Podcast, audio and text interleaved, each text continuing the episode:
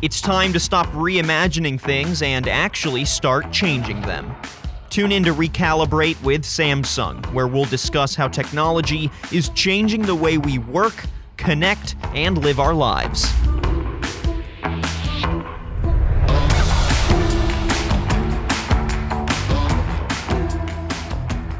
On this episode of Recalibrate, we're joined by Ashish Jain, CEO and co founder at Kairos, and Kat Robinson of Samsung Networks, to break down the impact that 5G is already having in agricultural communities. The two of them will explain why, to meet the impending demand of feeding an ever growing world, farmers will continue to have to rely on smart systems, connected devices, and 5G innovations.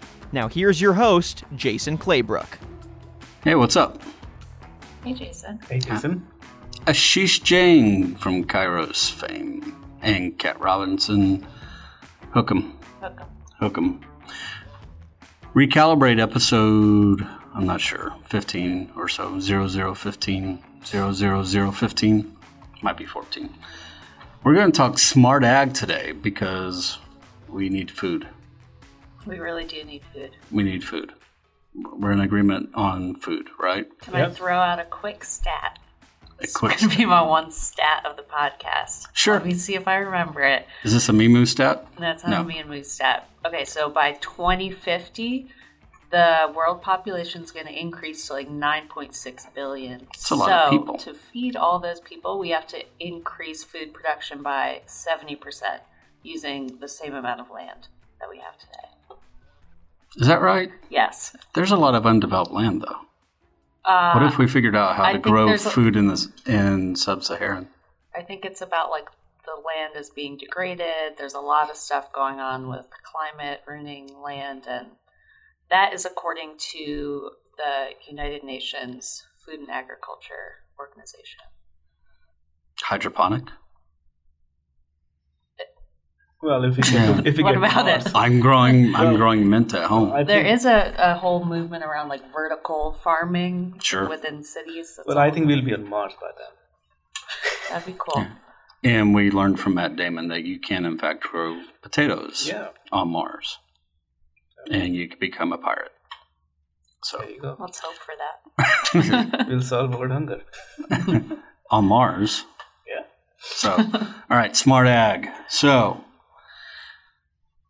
the fun thing about smart ag is, um, Kat, you were on a previous podcast and introduced as our summer intern hmm in our in our marketing and business development strategy team at Samsung Networks. And early on in the internship, I kind of s- said to you, "What do you want to work on? What would be really interesting to you?" to see where 5G had some use cases, but make it something that you're passionate about.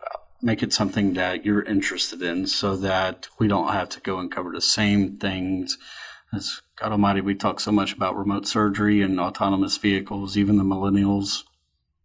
The millennial podcast, we talked about autonomous vehicles, which it's cool. It's very much needed, but let's talk something about something different. So food Yes. and agriculture Mhm. and livestock. And you started talking about Mimu. What's Mimu? Okay, so Ashish, jump in here when you want.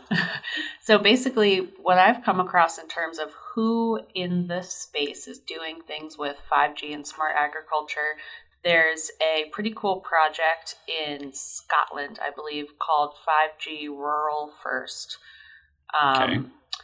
I struggle with the word rural, Rural. sometimes. Just going to work through it. So, one of the things that they're doing um, is this adorable little project called Me and Moo. Uh, and it is on one of the farms in a remote area of Scotland. They're testing 5G connectivity as it pertains to their cows there.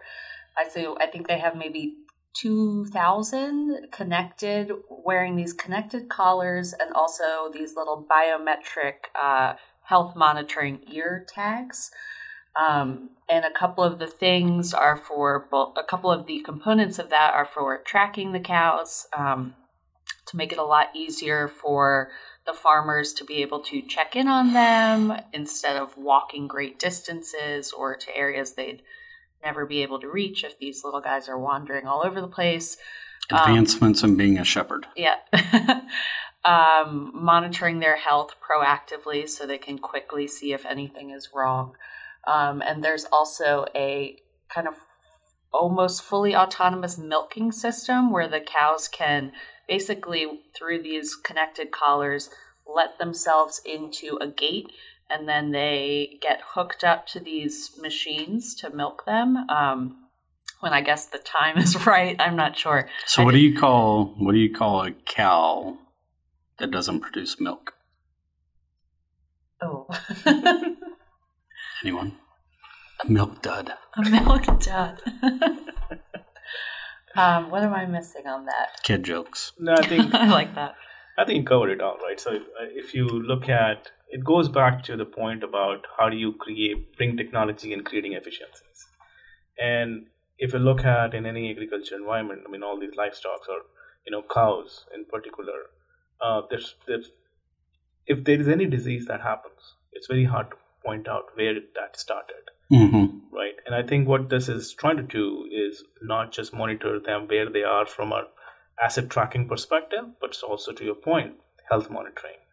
And I've also even read someone has even gone further in saying putting something in in their tummies, which is have them ingest something which will further track them when they're ovulating and when it's the right time to produce, right?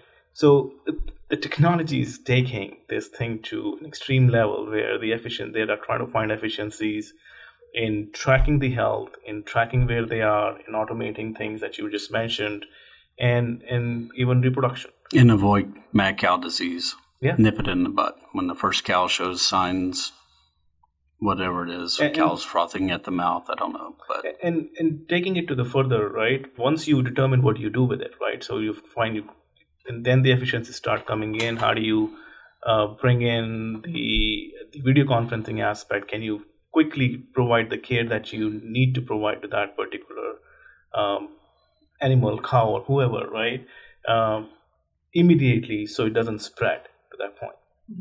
Veterinarians without borders. Yep. And I think they've also sort of gamified it in a way to engage the public. So they I have. thought you were going to say the cow. Yeah, I don't know if cow to cow communication like B is to the right word. B to V. oh, we Now it's don't know C2C. we never know Yeah. Uh, so they have a mobile app where you can kind of uh, choose a cow and check in on him and watch his whereabouts. And I haven't been able to download it successfully, but apparently it's a way to engage with the community to also show them what's going on, what they're doing with these 5G trials in their backyard. Well, that, that thing is probably getting real because, to your point, right? A lot of people want to track where the food is coming from, Mhm. and They want to know that it's coming from a sustainable agriculture, Right. sustainable And- livestock, and it's not just being mass produced, and that cows have a place to roam around and and actually eat grass instead of eating things that are unnatural to their digestion. So there's a whole concept of sharing a cow, right? So I've done that, yeah. you're right in terms of you know getting whole milk uh, directly from a cow instead of going to a grocery store and buying it. Huh. And there you basically have this collaborative aspect of you know you're sharing a cow, and there you definitely want to know whether or not the milk you're getting from, right? That's coming from a healthy cow. Yeah, I bought a uh, half a cow from Mesquite Field Farms outside of San Antonio. The the guy that it's a old army buddy that owns the ranch. That uh, he's got this really fan. Stripped all the uh, artificial grass off the land. It took years to get the natural grass growing back, but he rotates paddocks with cows and chickens and built uh, freshwater mussels, and it's all the biodiversity is great on his I think 60 acres, but he's producing the best cows and they're very humanely treated. So being able to watch somebody like Doug's cows would be appealing to some. I, I just trust Doug because I know who he is and why he's doing it. But um, there's a lot there's a lot of benefits that actually go into his farm. He they use it for um, PTSD. So soldiers is what is PTSD? post traumatic stress Oh, disorder. okay. So, uh, using livestock to as a treatment tool for soldiers that are returning back from Afghanistan, Iraq, and being able to have them work with cattle, and it's therapeutic. But um, again, they're all humanely treated. But um, that's not a 5G thing. So getting back on topic, um, MeMoo, Me Plus Moo. Me plus. Me plus Moo. Moo. Yeah. So you could And I download like that app right now and remotely adopt a cow to. no, I'm not check sure in Me plus Moo is an app though. It's so an they im- do have the they do have the mobile app, okay. but I can I can find it. I can find all these photos of it and like it exists. So it seems like it exists, but I was unable to locate it I wonder. here in the U.S. Maybe it's they don't brush their cattle as often. They're over there. They're uh, they have long hair cattle.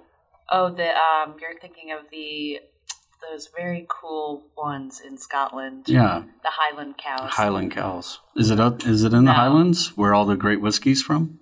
I don't think so. I don't know. No. I don't know the exact location. But if you, it's a great idea because if you're the rancher and you have crowdsourced looking after your cattle through a 5G network and you're in the Highlands, then you have more time for si- sipping Scotch whiskey. hmm It's brilliant. It's automation. Automation. You can have a whole side business going on. Well, actually, talking coming back to the point of automation, right? Not just not just cows, right? There is this whole initiative going on is uh, the complete hectare, right? In terms of you know completely automating the crop uh, yield, right from you know everything soup to nuts. There's Yeah. not a human being involved Without all the pesticides. without all the pesticides. So that is a that is a big experiment that is going on. They've already produced. I think this is the third year, Yeah. right? Mhm. Producing. We're going to turn this into a healthcare podcast before long. Wow. I think that was also part of the uh, 5G rural first called Right, like exactly, hands free hectare, and they successfully planted, harvested all of the above. Yeah. Um, maybe an acre or two. An acre. I think they're going with 35 acres now. Yeah, without like human hands being involved in any way.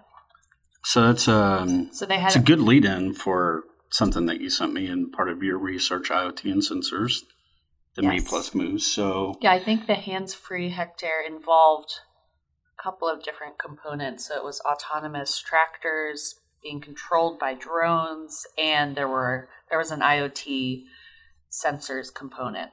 Yeah, there's a lot of experimentation Yeah. for sure. I want to point out something that you sent. Sure. Um, the global agriculture IoT market is valued at $16.5 billion in 2017, with a CAGR of 14.7% from 2018 last year through 2025. So we're looking at an IoT sensor market of just under $50 million over the next few years. It's a lot of sensors. Is that, uh, did you find, is that NB-IoT? Is it LoRa? Combination? So Did I stump the researcher? no, um, that's definitely true. The that's the area that I kind of gravitated to the the most toward because it's the area that's growing the most rapidly, and it seems like it's the part of precision agriculture, which is I've come across the term smart ag, precision ag, um, Mhm. kind of used interchangeably, so it was a little challenging to parse all is there a those out. Um, I think smart agriculture is all encompassing um, and is used as sort of a bucket term. And then precision agriculture uh, denotes anything that really allows you to Be essentially precise. be more precise, um, whether it's in the amount of fertilizer that you're using on something, the timing around crops. Um, one of the things that I kept that was kind of enlightening to me is the ag industry is very much like manufacturing, and big data is huge for them. It's incredibly important to everything that they do. yeah, you Um, said a million data points off of a standard farm mhm, daily. yeah. A million data points. That's a lot of numbers to crunch. Yep. So, back to previous discussions, it's not 5G in isolation. It's not AI. It's not analytics in isolation. It's all these things working in concert together Mhm. to get to your precision or smart agriculture, right? Manufacturing. Yeah, and I think um, when I would defer to you to the experts on NB-IoT and the specific network technology. But what I have read is they are kind of used in tandem. And I've come across a couple different articles that are saying while that is maybe the norm right now, um, when it comes to truly bringing in all these different components to have a truly connected farm. So beyond just the sensors, when you're talking large scale, vast areas of land mm-hmm. and the connectivity that you need, and then the latency and bandwidth requirements for things like drones and autonomous vehicles, that's where 5G will really shine. Yeah. yeah I, so, I don't think NB-IoT necessarily needs all the characteristics you're going to find in a 5G network. I think uh, that's one of those things where LTE could be quite sufficient because in 5G, you're looking at trying to connect a million devices in a square kilometer. Farms and, and ranches are much bigger and they're going to be a little bit more spread out. And you don't need that continuous constant bandwidth. They're small devices that need a really long battery life, but they're going to be transmitting two, three, maybe a dozen times a day in certain respects, but they're not going to be transmitting a ton of data all the time. So, you know, one of the things that naturally comes up is, oh, 5G is going to replace 4G, and this may be a case where it's a, more of a combination. So I think the it's whenever I hear that one technology is going to replace another, it's, one to rule them all. It's it's everything's it takes, Lord of the Rings. It's it's takes years, right? And and I think one of the idea, one of the things we all have to understand is 5G is, is a combination of technologies, and it will leverage the best technology that is suitable to do the job right? So whether it's you know 5g is maybe using some aspects of NB-IoT as part of that. Sure. Um, now as part of this whole smart agriculture or precision farming aspects right? There's mm-hmm. so many different components that needs to get automated. And there's so many different aspects of applications that can be brought in which have never been used before right? So when we talk about these low power sensors, there is a function of that in terms of monitoring, you know, soil quality or whether or not you know pH levels, yeah. pH levels of water and things like that, which are like you know small data points that you can easily transmit over any network, and LoRa and other things are well suited suited for that. Mm. But once you start automating the entire hands-free, you know, hectare or hands-free mile of crop. Did you say hectare? No. no. Um, in terms of that, when you start looking at precision farming, does not come without having something automated to look at the crops and making a decision right there without a human eye that this is this needs attention or this is good to go. And that's where you start having video analytics, right? Your drones that are flying over are actually transmitting that video data mm-hmm. over some centralized, you know, will edge compute system where it's determining what to do with it, right?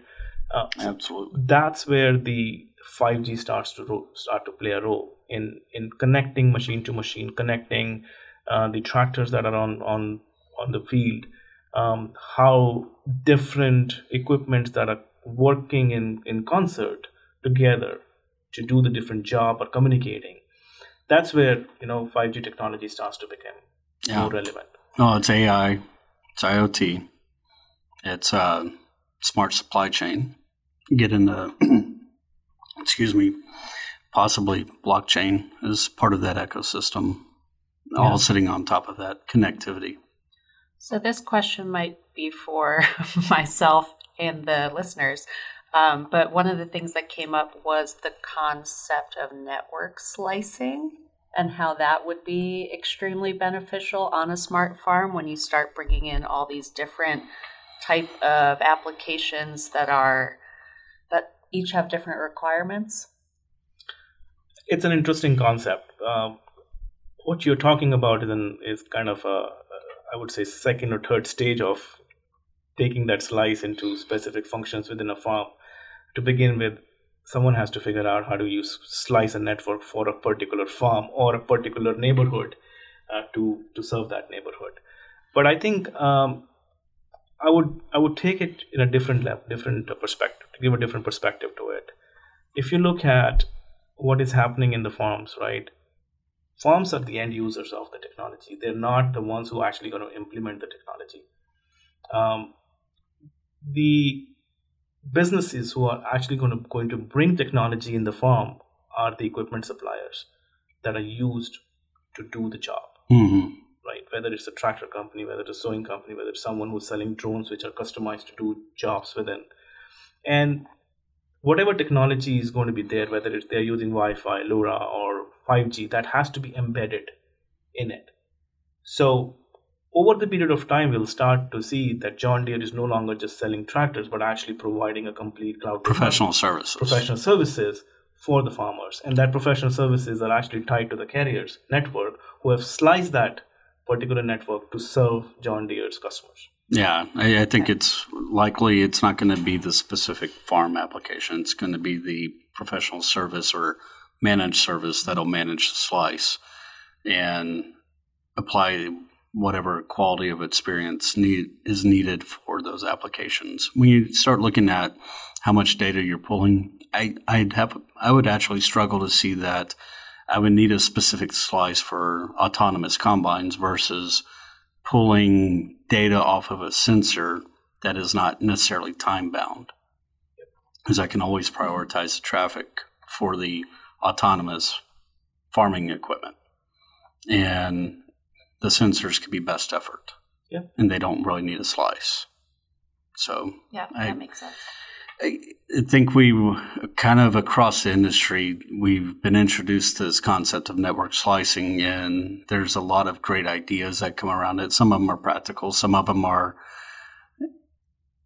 It, it's a nice idea, but it's not really necessary with the amount of bandwidth that you're going to have and with the amount of connect connections per square kilometer, or even the latency characteristics. I think slicing will be it's certainly going to be important. It's going to open up a lot of unique app applications and bolster a lot of other applications that exist today, in media especially, or in things like smart cities and closed caption TV. I think it's a great point. A lot of time, it's also about um, what part of the land you need to put that water, right, and the fertilizers. Not right now. What is happening is basically a blanket. Yeah, Right, there's mhm. a time, and every this 5 p.m. or whatever, like six, morning 6 a.m.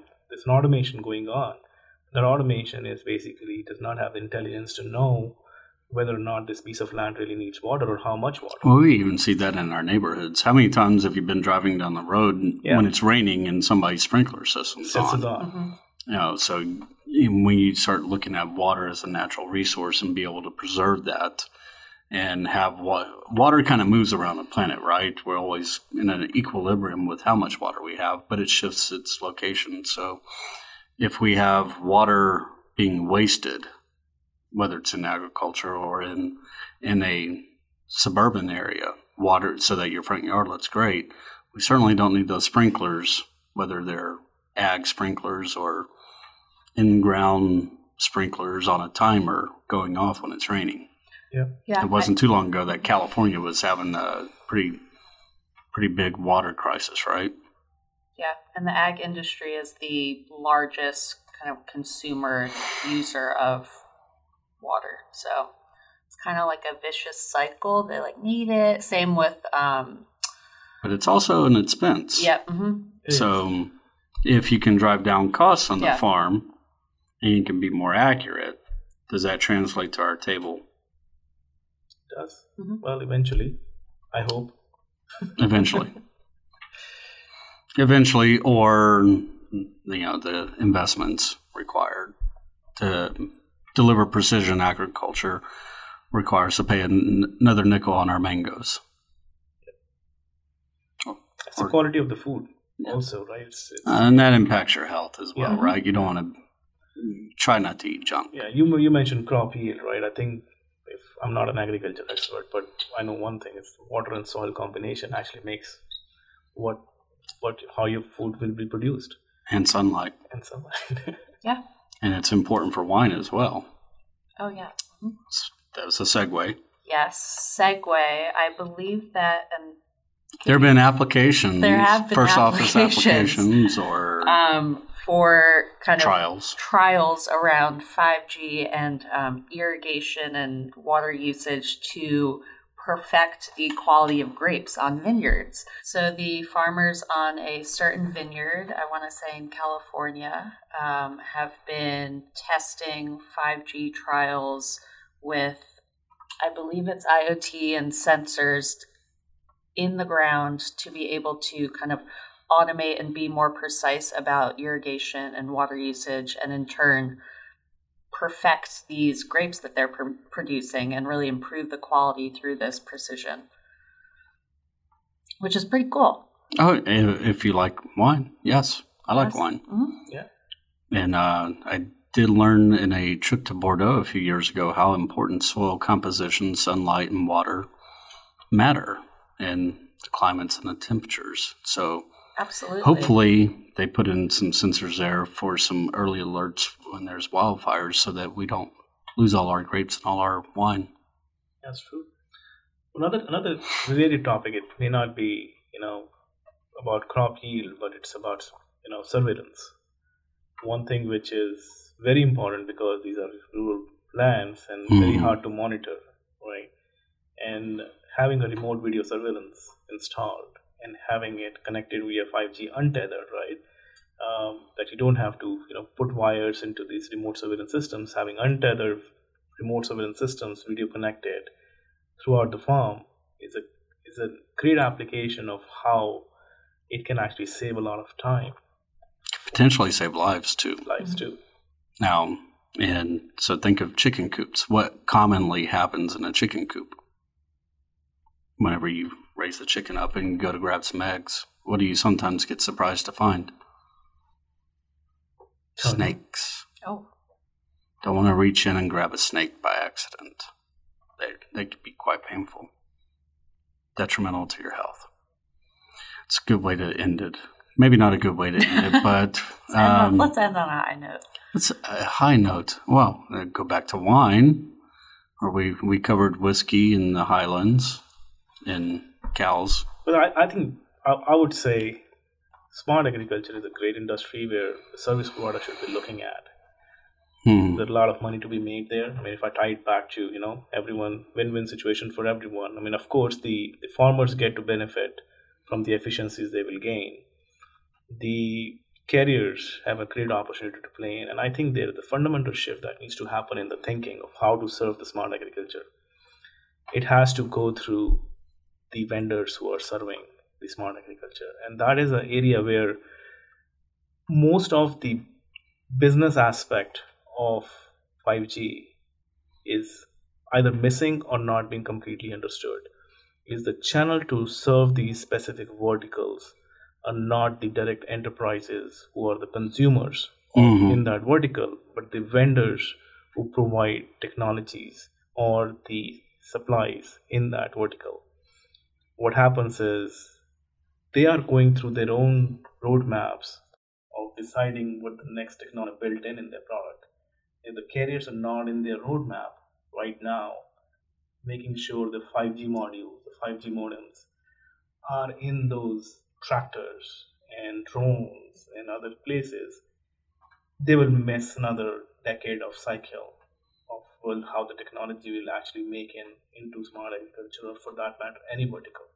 Yeah, yeah, I think that we're seeing that they're pretty aware that they've got to account for account for that, and they've got to understand it. I mean, the alarm bells have been rang for how many people are coming, how many people are going to be here by 2050, and at the same time, we've experienced mass. We've had an explosion of population, and we've mass produced food all the way going back to like World War One, World War Two, where the a, a form of automation came in and we started mass producing food, but the technology we had was limited and we had to do things to pres- preserve shelf life. And I think one of the things when you get into precision ag- agriculture and you actually see what's going on with the soil composition, you see what's going on, then we can get away from some of these other practices that have been built in the last several decades.